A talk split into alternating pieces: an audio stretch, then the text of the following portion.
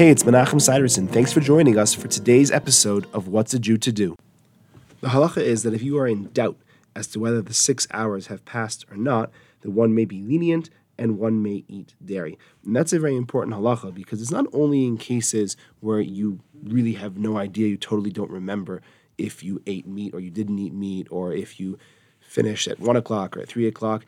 Another important detail here is that you don't have to be exact about it. And that sounds kind of wishy washy at first, but the idea is you don't have to be looking at your watch and thinking, okay, it's 132, and that's exactly when I took my last bite of meat, and that means I cannot have any dairy until 732. When we say six hours, it means about the six hour mark. So again, it's not five hours, it's not five and a half hours. We want to do the full six hours, but you can approximate. So if you think that you finished, you know, I was eating the meal from one to two, and I don't know when I finished eating meat. I wasn't looking at my watch because why would I do that? That's not so normal. I probably finished somewhere somewhere around 1.30.